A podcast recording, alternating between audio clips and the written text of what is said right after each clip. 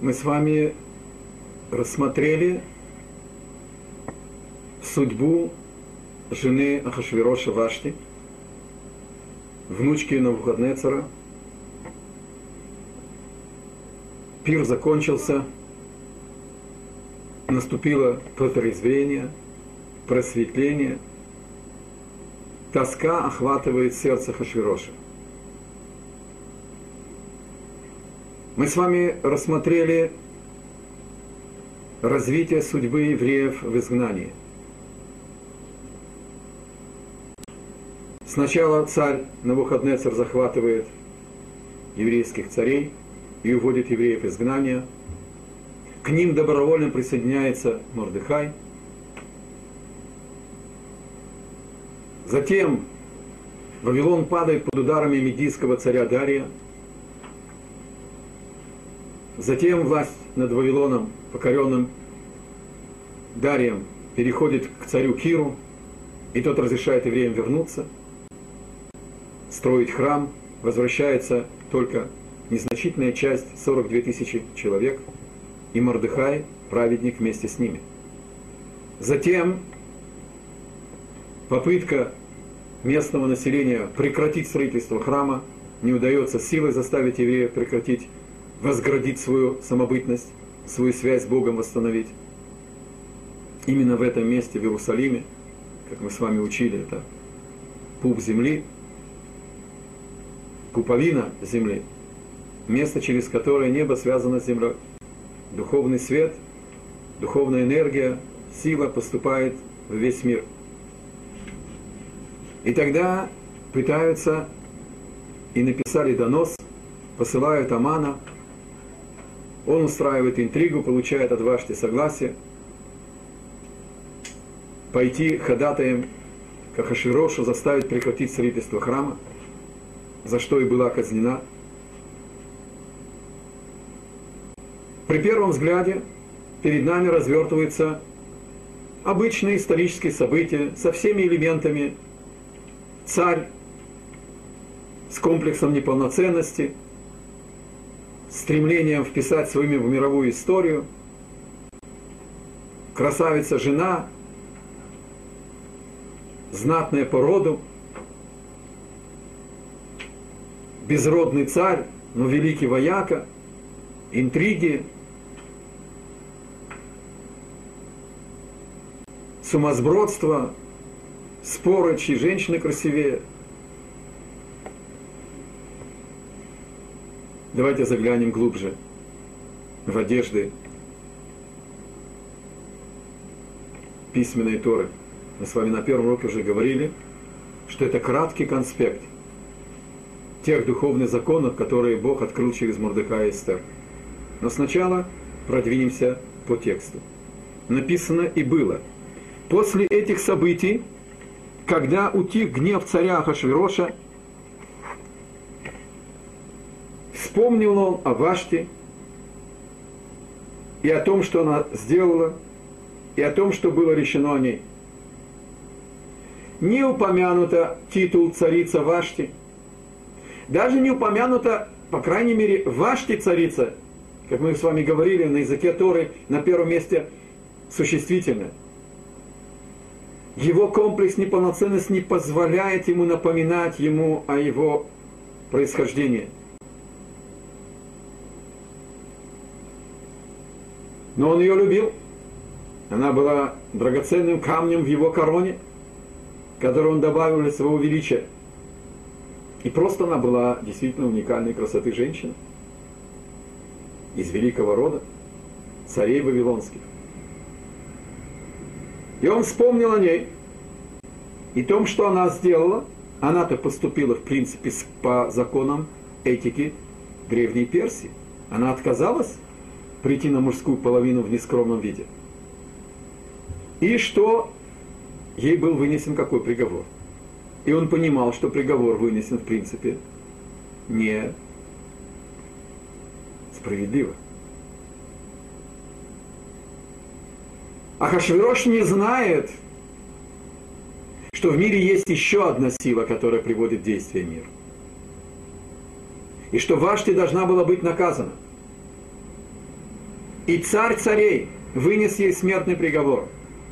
И через его дурь, через его комплекс неполноценности, великая внучка Навуходнецера и дочка Бельшацара казнена.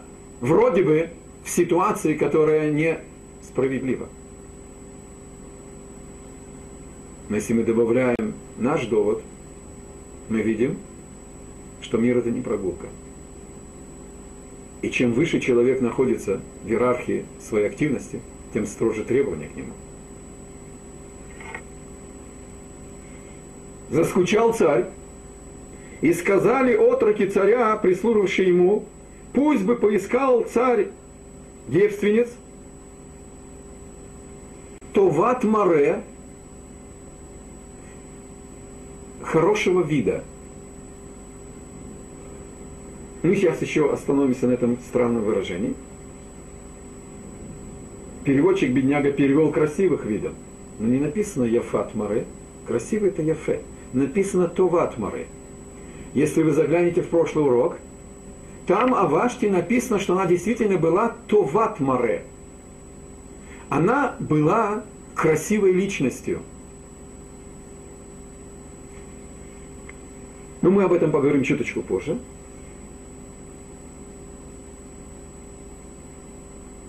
И пусть бы назначил царь во всех областях царства своего распорядителей, и собрал бы они всех молодых значит, девственниц, хорошего вида, Тов Маре, в крепость Сузы, в женский дом под надзор Эйге, царского евнука, стража жен, и пусть бы он выдавал им все нужные духи, мази, притирания, чтобы они подготовились встречи к царю, и девица, которая, значит, девственница, которая понравится царю, пусть будет царица вместо Вашти. И снова написано вместо Вашти, не Вашти царица. И тем более не царица Вашти. И понравилось это царю, и он так и сделал. И есть надежда, лучик в черном царстве, в темном царстве. Мы еще с вами не привыкли читать этот необычный текст. Кто советует Ахашвирошу? Итак, он пришел в себя, вспомнил о Ваште, и сказали отрок и царя, прислужившие ему, а где совет мудрецов, к которому он обратился, когда почувствовал, что его гнев может быть чрезмерным, и он может поступать не, невзвешенно. Он обратился к мудрецам Персии, Мидии, к еврейским мудрецам. Так и Аман попал в среду советников, и он ему дал этот совет, чтобы она не появлялась перед ним. Он боялся сказать ему казнить. Он сказал, выберешь другую, пусть она больше не появится перед твоим лицом. А вместо него выберешь себе другую. Найдется не менее красивая женщина. Понятно, что в 127 странах Ахашвирошской империи можно было найти миссис Персия для Ахашвироша. Мы с вами учили на прошлом уроке, что мудрецы испугались. Евреи сказали, смотрите, мы без храма, у нас пророчество в изгнании отсутствует, мы не обладаем прозорливостью, которая может помочь царю правильно решить такой сложный вопрос. И другие мудрецы ушли в кусты. Аман, готовый к подлости, без страха и упрека, посоветовал, имея в виду свою дочь, кандидатку в будущей царицы, куда исчезли из среды Ахашвироша мудрецы.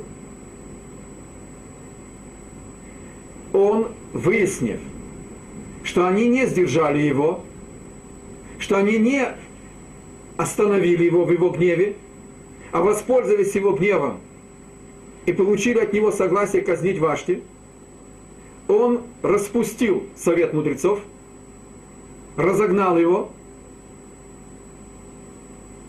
и теперь он окружен юношами, которые его пешки, которые его собеседники, человек не может вариться в собственном соку.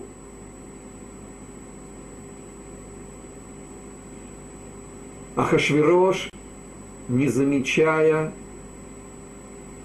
процесса бытие определяет сознание, начинает в корне менять все принципы своего царства, о которых он так провозгласил публично, пригласив гостей из 127 стран со всего мира. Отец перестройки, забота о всех, равенство, нет нужды, нет принуждения, вино, так сказать, льется, штрафных бокалов за опоздание на пир никому не выдвигали, евреям выдвинул еврейских официантов, кошерную пищу предложил, захваченным народом предложил свою культуру сохранить, язык. Отец перестройки разрешил людям войти внутрь своего дворца, объявил, что каждому человеку по его желанию. И тут же в ходе этого пира он уже вынужден действовать иначе. Он заставляет свою жену, приказывает ей прийти, в чем мать родила в царской короне перед, на мужскую половину.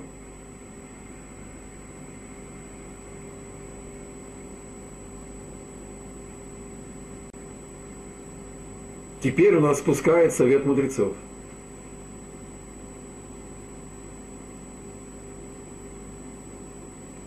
И теперь он действует уже так, как ему хочется. И теперь он решил, что этот совет ему подходит, хотя советовали не мудрецы. Он будет выбирать себе следующую жену. Он выбирал и Вашти. Он не случайно взял ее, потому что она была, во-первых, великой красоты, и она была из знатного происхождения он строил свою личность царя.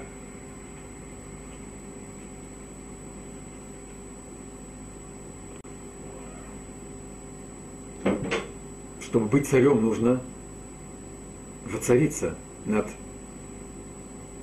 народами, над народом. Есть несколько форм царства. И Тора описывает нам здесь одну из них. Ахашвирош выдвигает свою формулу царства. Он хотел вписать свое имя в историю. Но движим он был своим комплексом неполноценности. Бывший конюх вавилонского царя Навуходнецера захватывает семь стран, освоил их потенциал, захватил 20, потом 100, обобрал всех и сделал всех зависимым от себя. А теперь проявляет к ним любовь, близость, впускает гостей на втором перу в столице прямо внутрь царского дворца. Каждому представлена его по его вкусам кухня с учетом их даже особенности не заставляет пить. Сколько хочешь, столько и пей. Объявляет принцип, что все равны, и что он будет заботиться о всех. И дает подачки, элементы перестройки. Независимость культурную, свой алфавит, язык. Мне вспоминается студенческие годы в Рязанском радиотехническом институте, 64-69 годы, студенты построя, поставили спектакль «Студенты-эксперименты». Перестройкой когда не пахло. И на сцене была пародия на КВН. И она указывала, ставилась на сцене клуб, э, извиняюсь, не КВН, голубой огонек, кафе. Все запрограммировано, все гости знают, что они должны говорить, когда они должны подняться, когда они должны посмотреть. И э, там речь шла, ну, радиотехнический институт, о там, полях электрических, петли гистерезиса и так далее. И когда дошли до понятия поля, ведущий обратился к Федосии Иннокентьевне из, кибу, из колхоза, чуть не сказал кибуц, из колхоза Луч Ильича, и она встала в пиджаке с орденом Ленина и сказала, что, сынки, скажу я вам о поле. С утра и до ночи мы на нем, а Родина нам платит орденами и медалями. Ахашвирош платил орденами и медалями. И я представил это следующей лингвистической иллюстрацией. Ахашвирош захватил Кулам. Всех. Обобрал всех и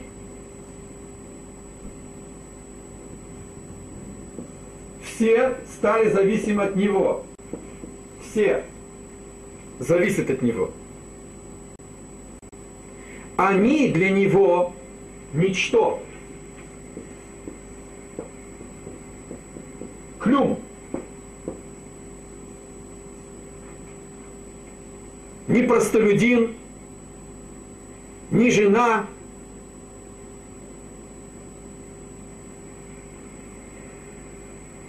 либеральный диктатор, либеральный деспот, комплекс неполноценности, который питает гордыню невероятной силой. И он действительно незаурядный вожака был. Вояка. Захватить 127 государств?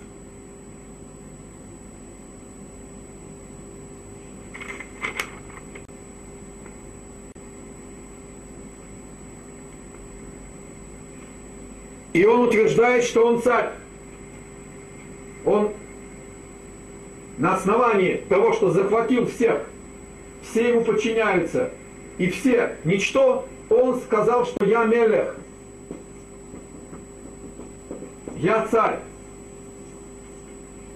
Это буквы наоборот. Слово клюм, ничто, мем ламет хав, мелех.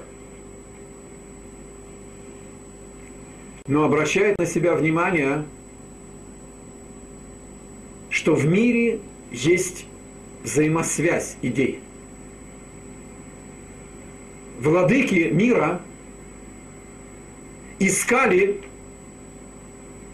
самореализации, но не могли не обращать внимания на прошлые великих мира сего. Ахашвирош знал о царстве Соломона и пытается копировать царя Соломона. И мы об этом коротко говорили на прошлых занятиях. Он пытается сесть на троне Соломона. Он пытается завоевать симпатию людей. Их сердца не получается. Приходит Тора и говорит, сердца царей в руках Бога. А Хашвирош думает, что он действует самостоятельно по своему состоянию души и настроения. Он думает, что он господин мира, потому что он захватил этот мир силой и подчинил его себе. Он марионетка в кукольном театре. Вернемся к началу нашего урока. Что сделал Ахашвирош? Он разогнал совет мудрецов, кстати, который поставил около себя, подражая царю Соломону. Еврейский царь опирался на Сандрион. У еврейского царя были советниками и пророки. Это интересное соотношение между еврейским царем, Санедрионом и пророком. Мы об этом поговорим отдельно, попозже, с Божьей помощью. Ахашвирош разгневавшись на совет, который лишил его жены, и который в конечном счете где-то в подсознании привел к желанному результату, наконец он освободился от этого комплекса неполноценности, будораживаемого ее происхождением постоянно.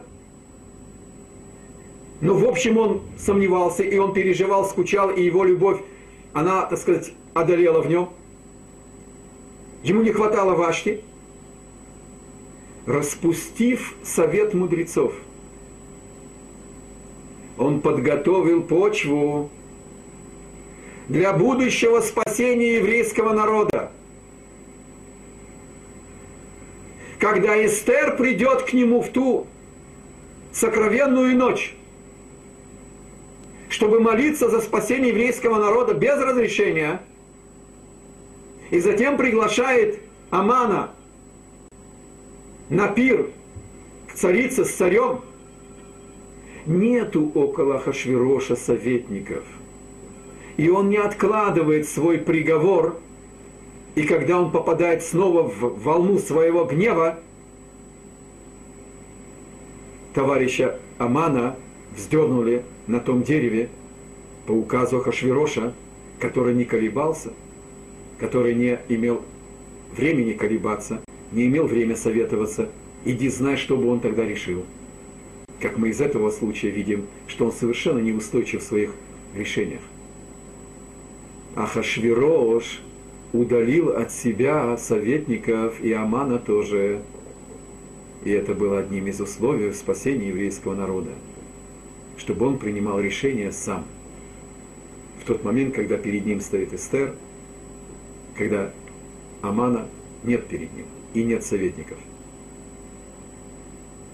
Сердца царей в руках Бога, в руках провидения. Где мы в этой роли, в этой связи, это продолжение.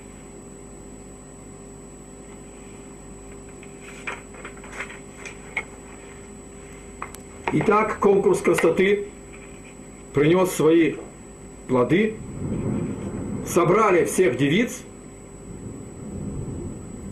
со всех царств, со всего царства привезли к этому Евнуху, выдали там готовиться, и вдруг свиток Эстер прерывает события, описание событий.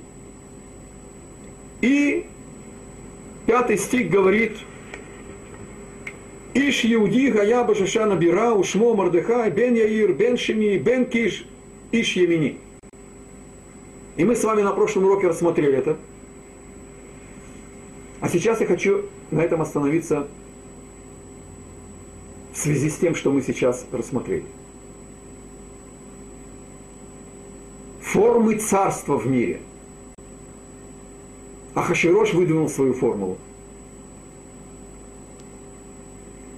неожиданно свиток Эстер прерывает описание и представляет нам Мордыхая. Мы с вами уже учили, что Емени – это потомок Бениамина. Иуди назывались в изгнании колена Иуда. И все евреи, из-за того, что это было главное колено – это колено царского рода, они назывались Иуди. Мы уже с вами начинаем понимать, что это невероятной концентрации шифр. Здесь зашифрованы глубочайшие законы, духовные законы истории. И каждое слово здесь, оно не случайно. И вставка эта, которая, казалось бы, совершенно не уместна, тоже не случайно. Ахашвирош подготовил место для противостояния между Израиль и изгнанием. Когда нам угрожает изгнание, когда нам угрожает ассимиляция, когда нам угрожает Амалек, а мы с вами учили, что Аман – это Амалек, мы выдвигаем свои спецчасти. Спецчасти это Мордыхай, это Мордыхай, это Эстер, потомки царя Шауля, потомки Бениамина, потомки Якова, потомки Рахели, которая не поклонилась Эйсаву. И она наследовала потомком сына, который родился в момент, когда она была беременна и, не поклонилась Исаву, Бениамин родился с этой силой своей матери. Мидраж говорит, что Мордыхай был папа из колена Бениамина, а мама из колена Иуда. Что это нам раскрывает?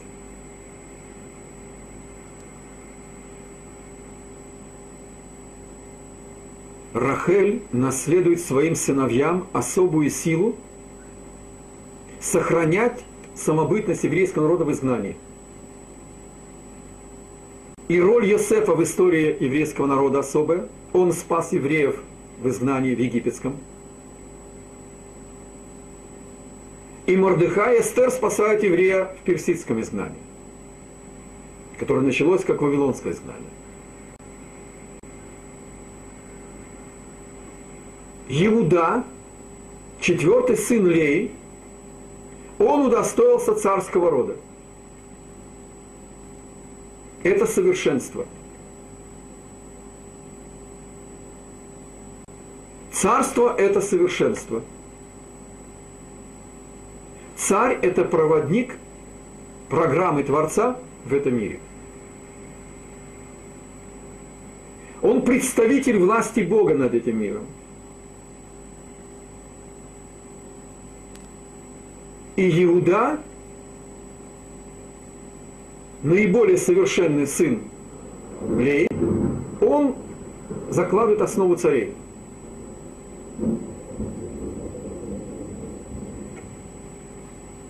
Еврейский народ имеет два вида руководителей.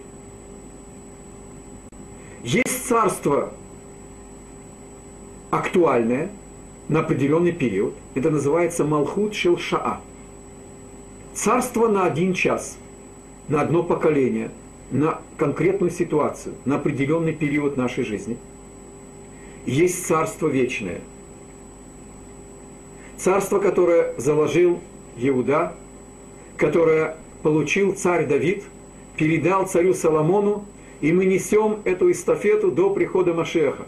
Из потомков царя Давида – чтобы установить эту связь уже без перерыва. Царство временное – это царство сыновей Рахели. Это царство, которое обладает особым потенциалом, особым предназначением противостоять изгнанию – противостоять, противостоять угрозе нашей самобытности. Потому что в изгнании управление идет через царей, через Ахашвироша, через Навуходнецара, через Кира. И тяжелее видеть настоящую причину. Тяжелее увидеть, что это марионетки в кукольном театре. Попробуйте проверить наше представление о мире легко ли мысль, что великая новая Россия и великая старая, 200 лет, ну, скажем, старая Америка, что господин Будь, Путин и господин Буш это марионетки в кукольном театре? Очень непростая мысль.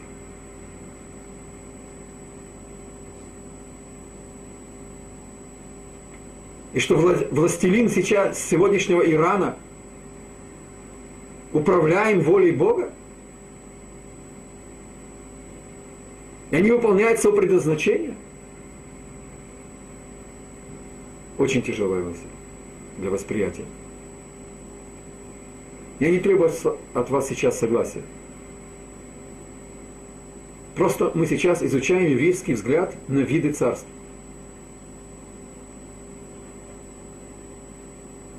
Говорит Мидраш – что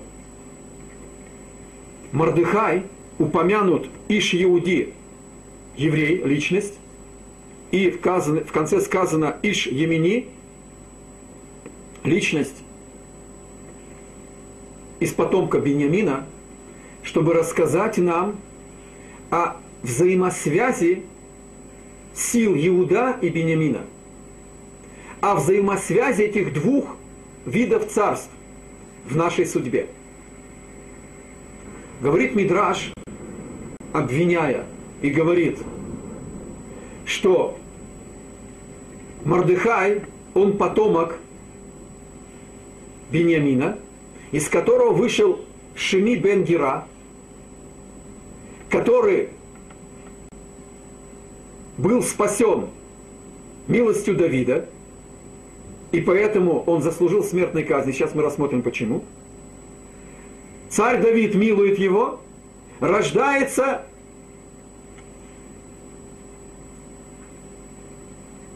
Бен Шими, Мордыхай был потомком этого Шими бен Гера. И здесь намек, что Мордыхай, он благодаря милости колена Иуда, царь Давид из колена Иуда, Иуди, и он родился, потому что помиловал царь Давид его праца Шими. Продолжает Мидраш и без милосердия заявляет. Из-за милосердия и слабости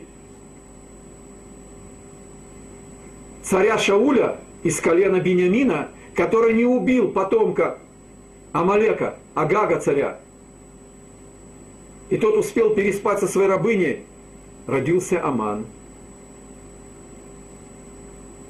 Мордыхай, продолжает Мидраш, своим упрямством причинил угрозу тотального уничтожения евреям,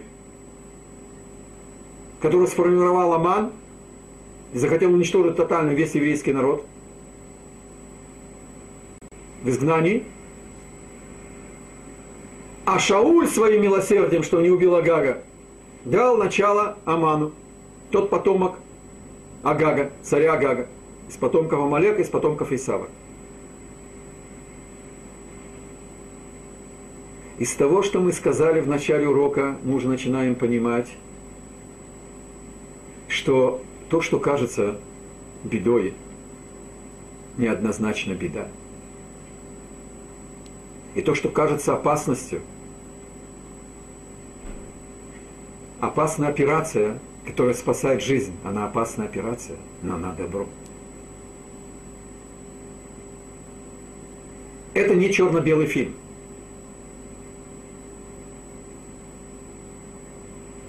С вашего позволения, немножечко остановимся на этом эпизоде.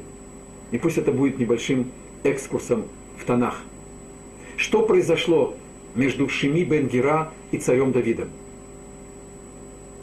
Потому что можно задать вопрос, который задает устная Тора. Царь Давид помиловал Шеми Бенгера, который заслужил смертной казни, потому что оскорбил честь царя публично. Публично он клял его с жуткими проклятиями. Оскорбление чести царя. А еврейский царь, мы упомянули, это наместник божественной власти в этом мире – Оскорбление его чести, тем более публично. Человек заслуживает смертной казни без Санедриона. У царя есть полномочия, которые узкие, но они выходят за рамки связи с ограничения Санедрионом. Смертная казнь только большой Санедрион может выносить. Кроме, в частности, вот этого случая. Когда кто-то покушается на царство – как царь Шауль подозревал, что Давид хочет забрать у него царство, и как в этом случае. Приходит Шеми Бенгера к царю Давиду на поклон, и приближенный царя Давида требует его смертной казни за ту наглость, которую он себе позволил публично клясть, проклинать царя. Тот говорит, не трогать его, говорит Шими, ты останешься в живых? И царь Давид клянется царю, клянется Шими Бенгера,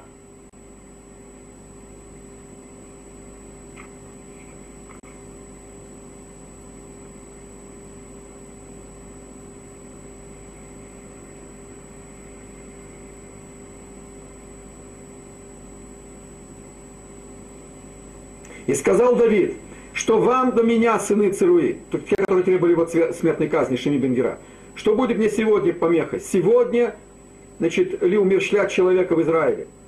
Ведь я знаю, что ныне я царь над Израилем, и сказал царь Шеми Бенгера, не умрешь ты, и поклялся ему царь. И благодаря этой милости родился Мордыхай. Но продолжение вызывает удивление при первом взгляде. Продолжает Танах. Это была цитата из книги Шмуэль Бет, 19 глава. А теперь мы переходим к книге Малахим, Царство, первая часть, вторая глава. Сказано, что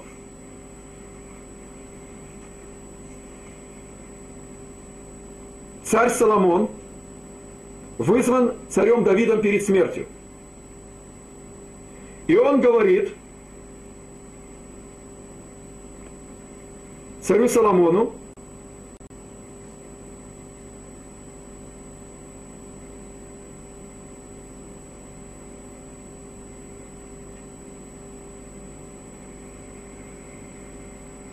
чтобы... И вот еще у тебя Шеми сын Геры, Бениамина, из колена Бениамина.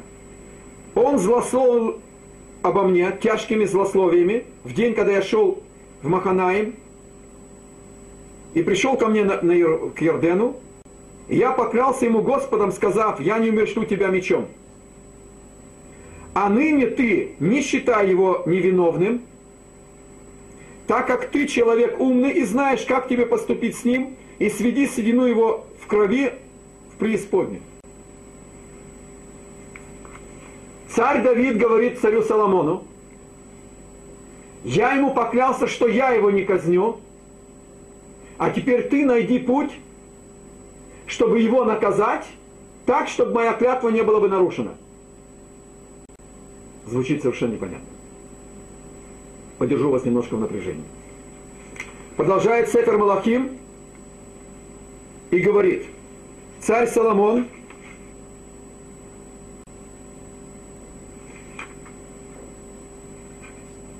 приказал и послал царь призвать Шими, царь Соломон имеется в виду, и сказал ему, построй себе дом в Иерусалиме, и будешь жить там, и никуда не выходи оттуда.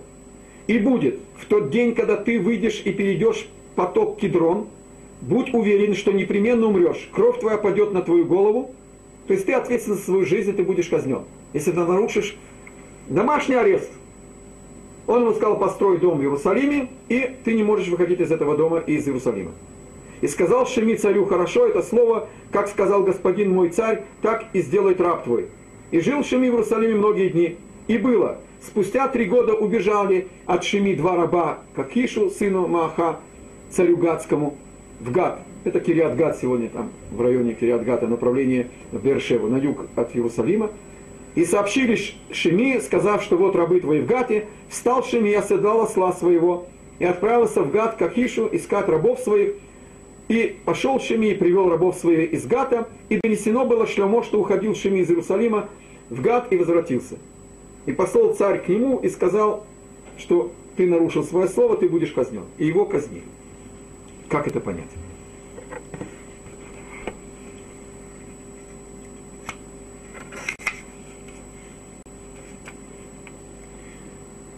Сердца царей нееврейских в руках провидения.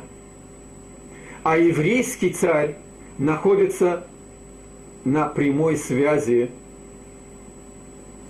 с Творцом. И будучи ветви от корня, через высшую часть души Нешама, пророк, царь, а царь Давид был не только праведником, не только мудрецом, а был еще и пророком, он получает надвременную информацию. Царь Давид увидел своей прозорливостью духовной, что перед ним праотец будущего праведника Мордыхая. И он его прощает.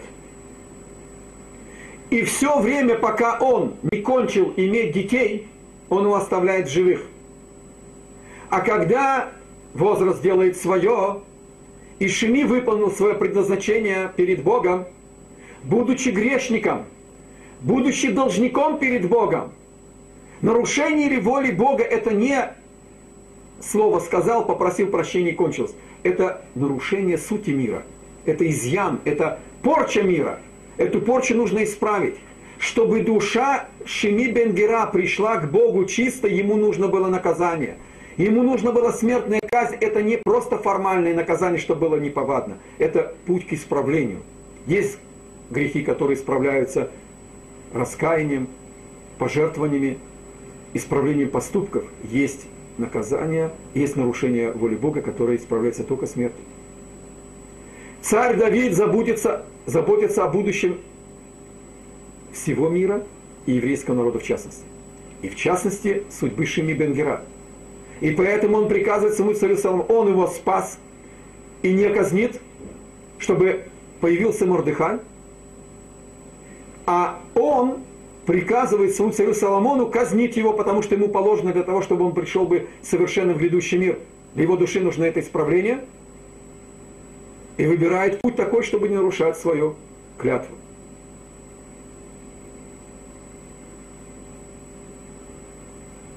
Вот форма управления мира царя Давида.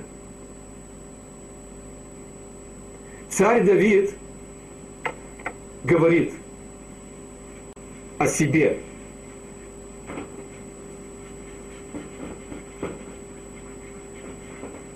Царь Давид о себе говорит, я клюм, я ничто, я проводник воли Бога, я посланник, я его слуга. Нету места моим расчетам, не моей обиде, не моей гордыне – Его публично оскорбили. Сказано, что запрещено царю поступаться своей честью. Отец может простить сыну дерзость. Учитель в определенных условиях может простить дерзость ученику. Еврейскому царю запрещено прощать оскорбление его чести. Насколько это серьезно, я приведу вам еще один интересный эпизод. Царь Давид, убегая от слуг царя Шауля, который подозревал, что он покушается на его царство, спрятался в пещере. Царь Шауль был не только праведным, но и скромным, и он, когда ему нужно было значит, отправлять свои надобности легкие, он охрану отп... нет давал быть около себя, отпускал ее, отсылал подальше – и он зашел в эту пещеру и стоял спиной к Давиду. Царь Давид мечом отрезал уголок мантии царской одежды царя Шауля. Чтобы, если он будет пойман, подумал Давид, я покажу царю Шаулю свидетельство, что я не хочу тебя убивать. Я не хочу быть вместо тебя царем. Ты был в расстоянии меча от меня, не было никого, кто бы тебя защитил, и я не воспользовался этим помилуй меня, я не хочу твоей смерти. В конце дней царя Давида не греет его одежда. Он спасал свою жизнь, он хотел служить Богу, он хотел отстоять правду, он защищался от несправедливости. И он взял средством и нарушил цельность вида царя его одежды. Но авторитет царя абсолютен в глазах человека, подданного, и Богу пришлось, чтобы Давид искупал свой расчет, мера за меру, одежда в конце жизни Давида не греет его. Царь Давид считает себя ничто. Когда у человека в сердце нет места эгоизму, тогда он может выражать чаяние кулам всех.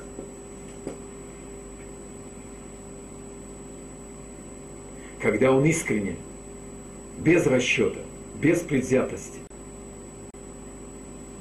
выполняя волю Бога, а она знает, что кому нужно, и кого нужно простить, и кого нужно помиловать, а потом казнить, не дай Бог. Тогда все принимают его, тогда его кулам все его принимают как царя.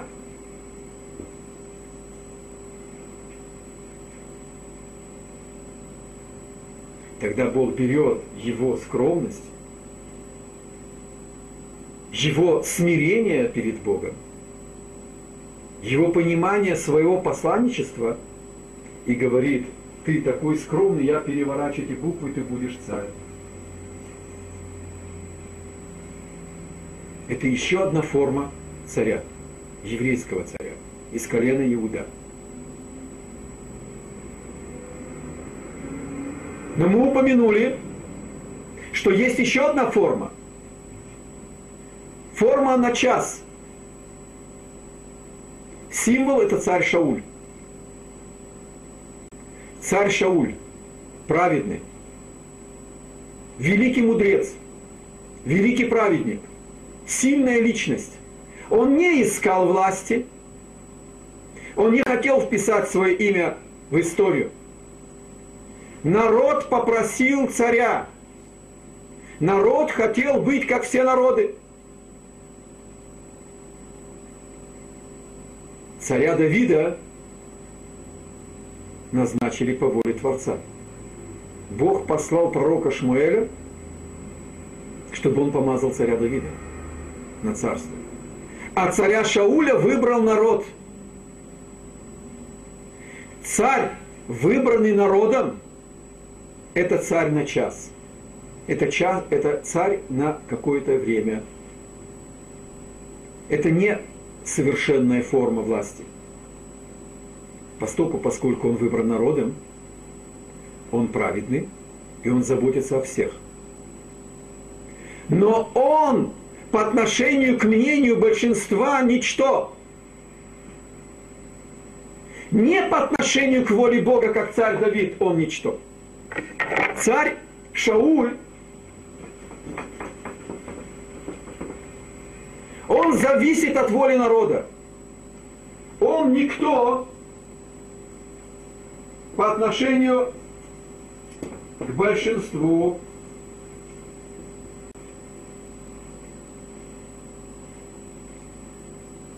И здесь есть место его личному восприятию мира.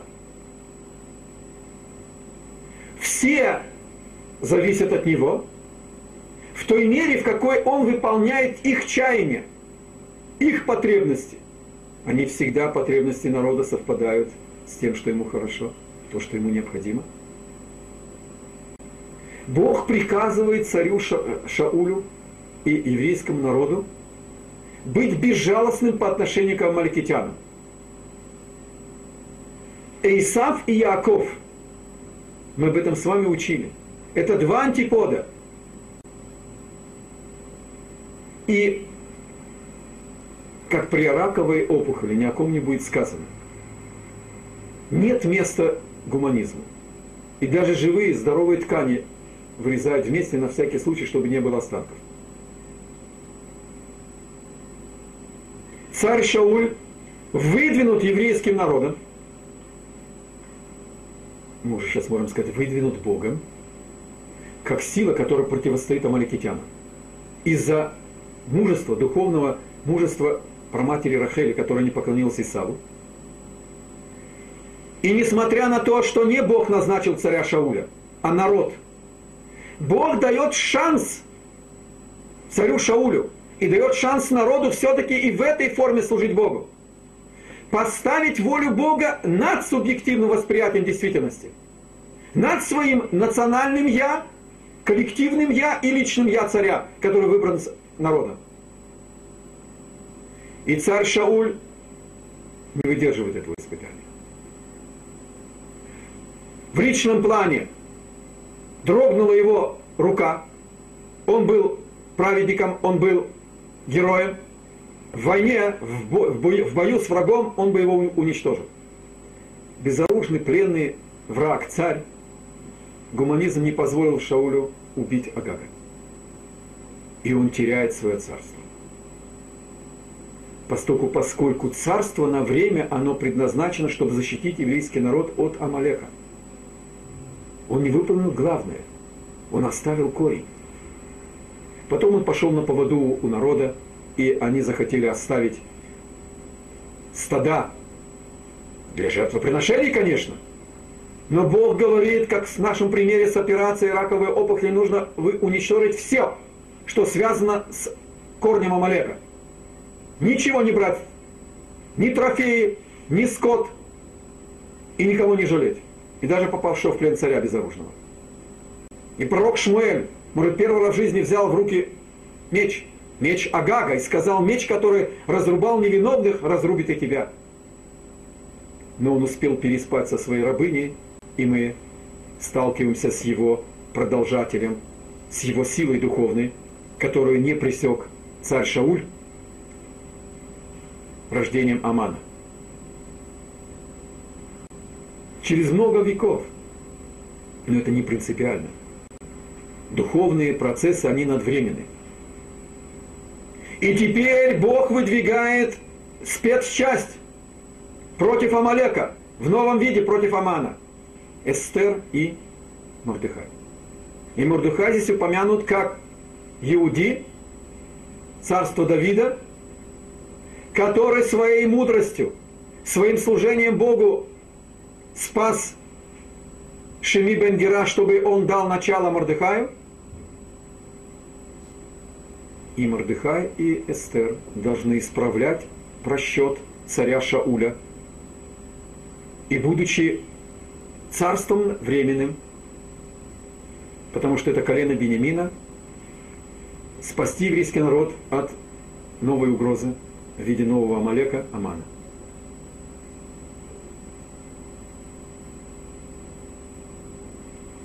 Еще дополнительная деталь для полноты картины – когда Йосеф попадает в Египет, трагедия, братья судят брата к смертной казни, подозревает его в покушении на царство. Иуда хочет спасти Йосефа. Когда ему это не удалось, когда братья его судили, потом он встает и идет защищать Бениамина, брата Йосефа. Снова сталкиваются потомки Леи, Иуда и потомки Рахели. Йосеф – властитель в Египте, потому что это предназначение потомков Рахели – защищать еврейский народ в изгнании, мы об этом говорили. Он правитель. Иуда не знает, что Йосеф, это, что правитель Египта – это Йосеф. Подсунули кубок, как будто украл Бениамин, его арестовали – и Иуда идет и готов пожертвовать своей жизнью, чтобы спасти Бениамина. Открылся Бог душе Иуда и сказал, ты проявил такое, такую самопожертвованность, спасая Бениамина, я тебе дам возвращение твоей самопожертвованности. Потомки Бениамина защитят тебя. И Мордыхай Эстер из потомков Бениамина защищает потомков Иуда, защищает еврейский народ в изгнании. Ни один шаг, ни один эпизод в Торе, он не просто эпизодичный. Это непрерывная цепочка развертывания духовных законов истории, которые были заложены нашими працами, которые переломляются через историю дальнюю наших предков через изгнание первое Вавилонское и Персидское и чудо Пурима до наших дней.